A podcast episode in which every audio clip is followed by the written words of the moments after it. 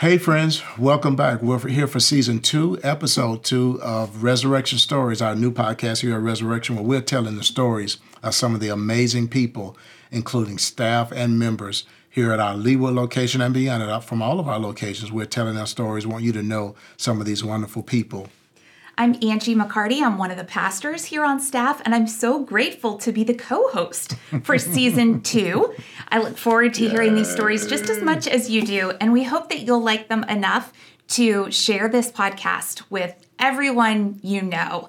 Post us on your social media, send us, um, send the site to your friends and family we just think that these stories are super important. Super important. look forward to hearing them and sharing them with you. And you can do that by going to core.org forward slash podcasts.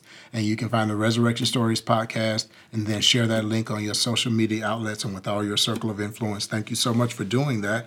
And we also want to invite folks to come over and experience us in person, Angie. There's always something happening here for people of all ages kids, student ministries adults of all ages, especially weekend worship services, I think are the the heart of our church and when you can experience the the most of what resurrection has to offer.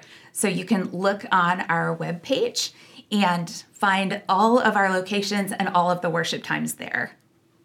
And please know that we, you know, you don't have to be a Christian, you don't have to be a mature believer. Uh, we're a church where non religious and nominally religious people can become deeply committed Christians. So even if you're struggling with belief, if you have serious doubts, we invite you to come and still be a part of our fellowship. We want to meet you, we want to get to know you, we want to love on you and find ways that we can serve you. And today, in our first second episode of season two, Angie, we're going to interview one of the amazing people here that you and I both are so impressed with. She's so mature and uh, you made an observation about her. You've never seen her. Was it frazzled? Frazzled. Yeah. She's never frazzled. Yes. Mm-hmm. And she's so young and so mature and so focused. And so we're going to begin our interview with Lydia Kim.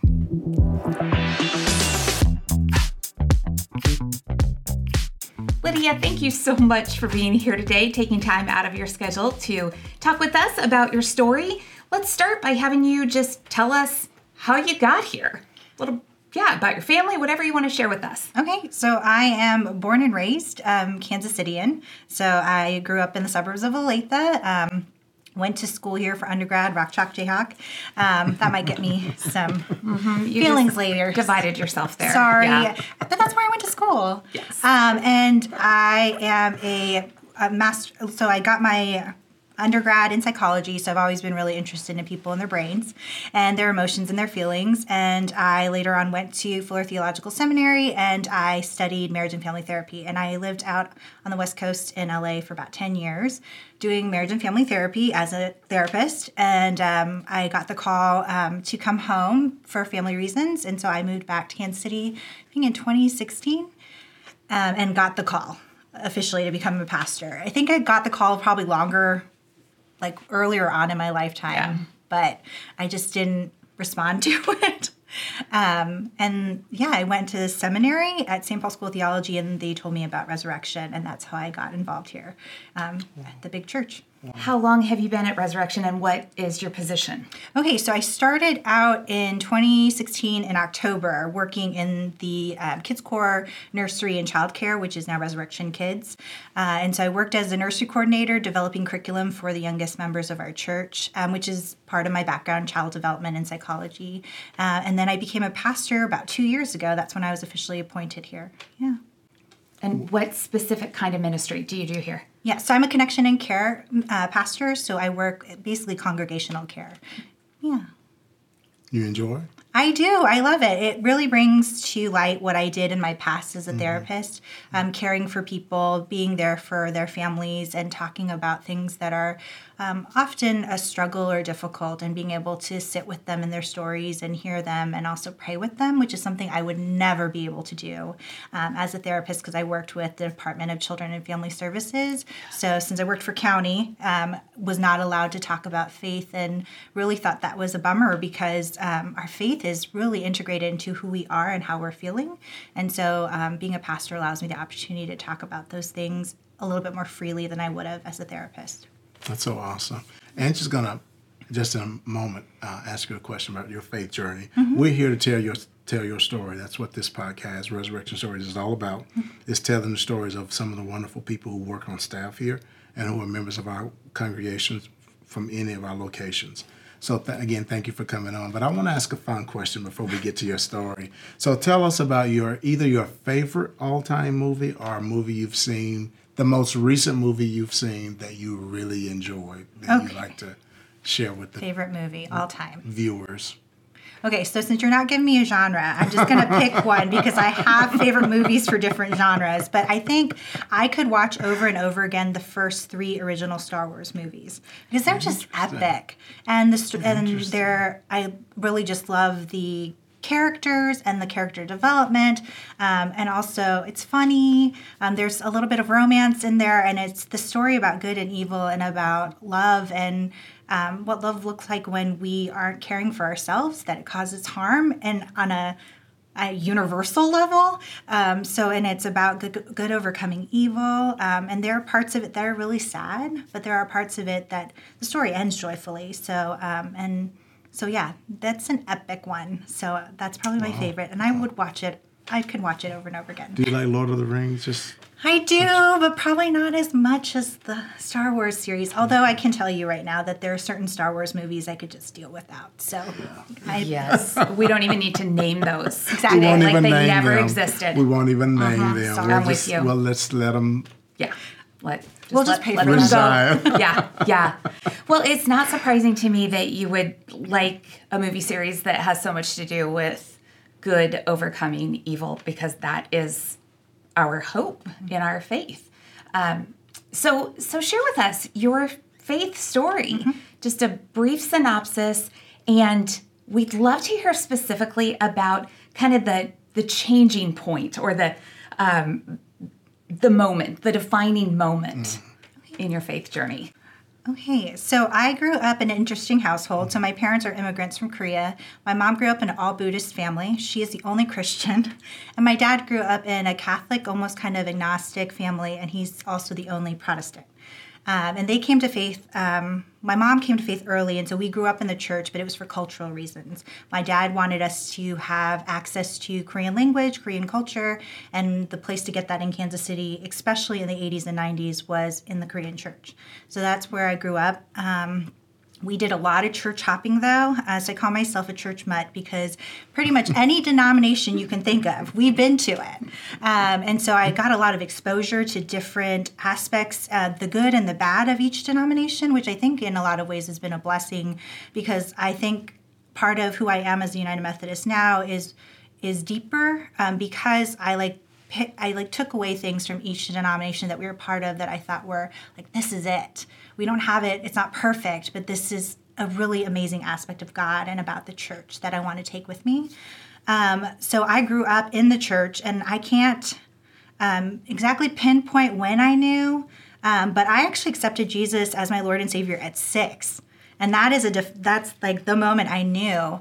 Um, but and I just kind of rolled with it, like this is who I was, this is who God was. Jesus came and you know died and rose from the dead, and like we were going to all have a chance at everlasting life. And then in high school, I experienced significant loss through high school and college. Um, I lost five of my friends, um, three to suicide and two to illness, um, back to back, and it shook me. And so the message that I got from my youth group leader, unfortunately, was that God had a purpose or a bigger plan. Like these people had to die so that you could know Jesus. And I was like, I already know who Jesus is.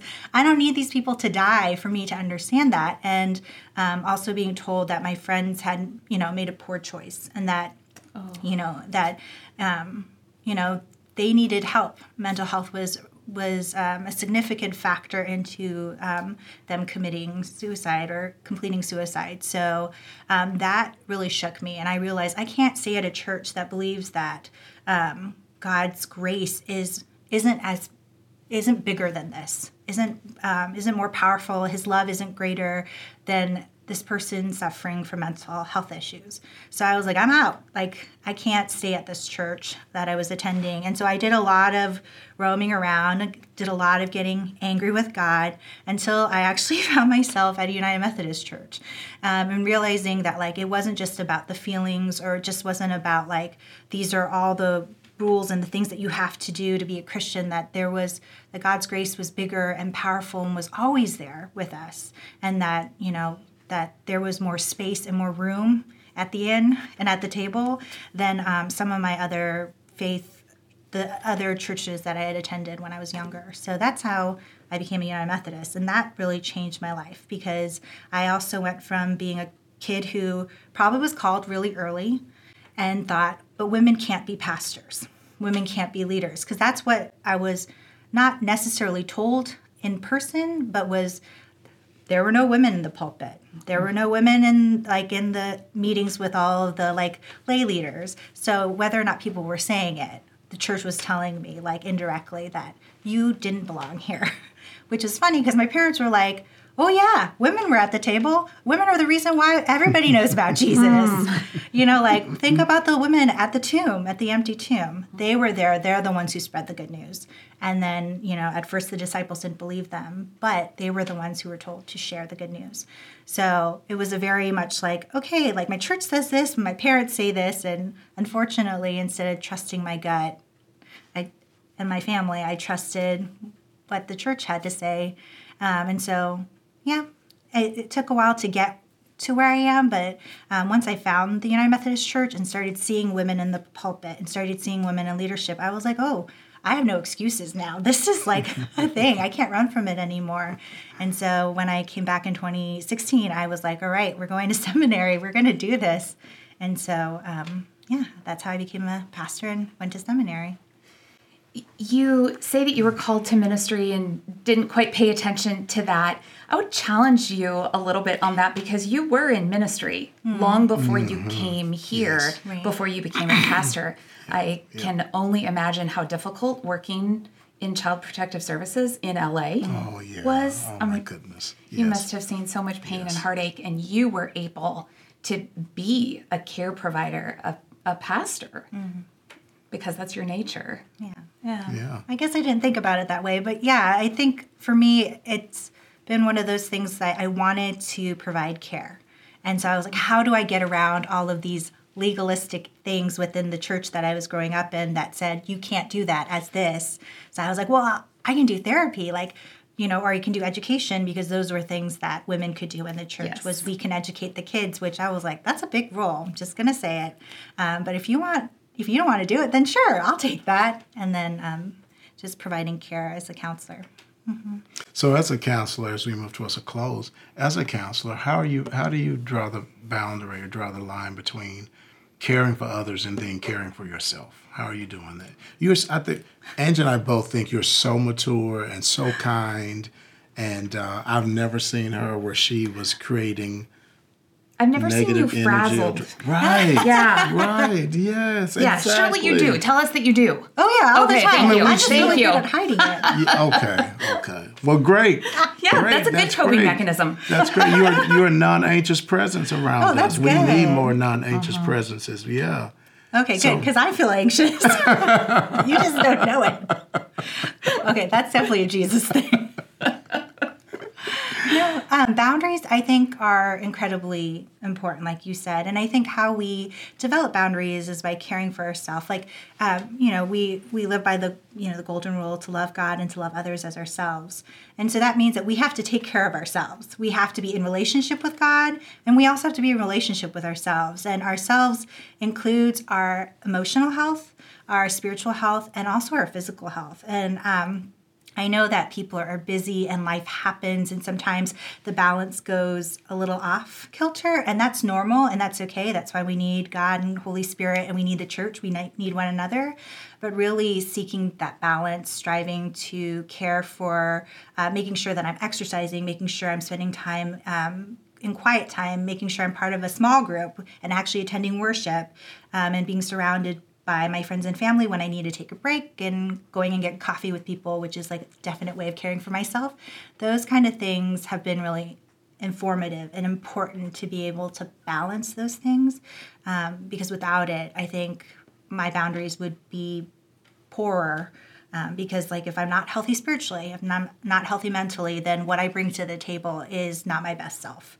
And so then when someone is telling me their hard stories, it's a lot easier to drop the ball or to not listen actively or to end up saying things that maybe I wouldn't have normally said had I been like 100% present. So That's awesome. One thing I'm just going to let the cat out of the bag. Um, I remember hearing that you are quite an accomplished cellist. this rumor keeps going around. I I mean, I just call it like I see it or call it like I hear it. Music was a big part of your yes. life. Yes. Growing up, my dad really wanted me to be a musician. For some reason, he thought it was going to be an easy job. He was like, oh, being a musician is so much easier than being a counselor or a doctor or an engineer. And I was like, you have no idea. Um, so I, I wasn't ready to commit to it because the sheer number of hours that you sacrifice um, to become a musician, I mean, you have to love it. Um, but I was like, no, I think I kind of like Jesus and God and people more. So I was like, I can I can enjoy it.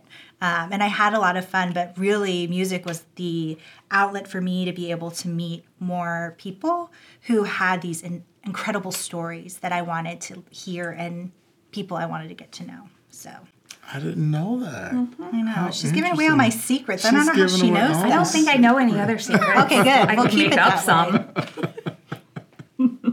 Do you still play?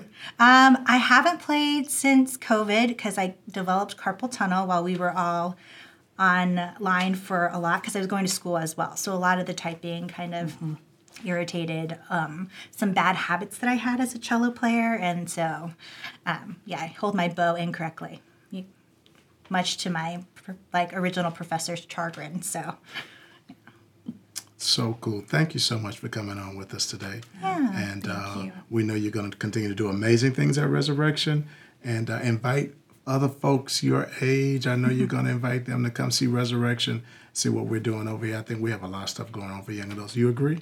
I do, we Yeah, do, yeah. and it was a pleasure being with y'all.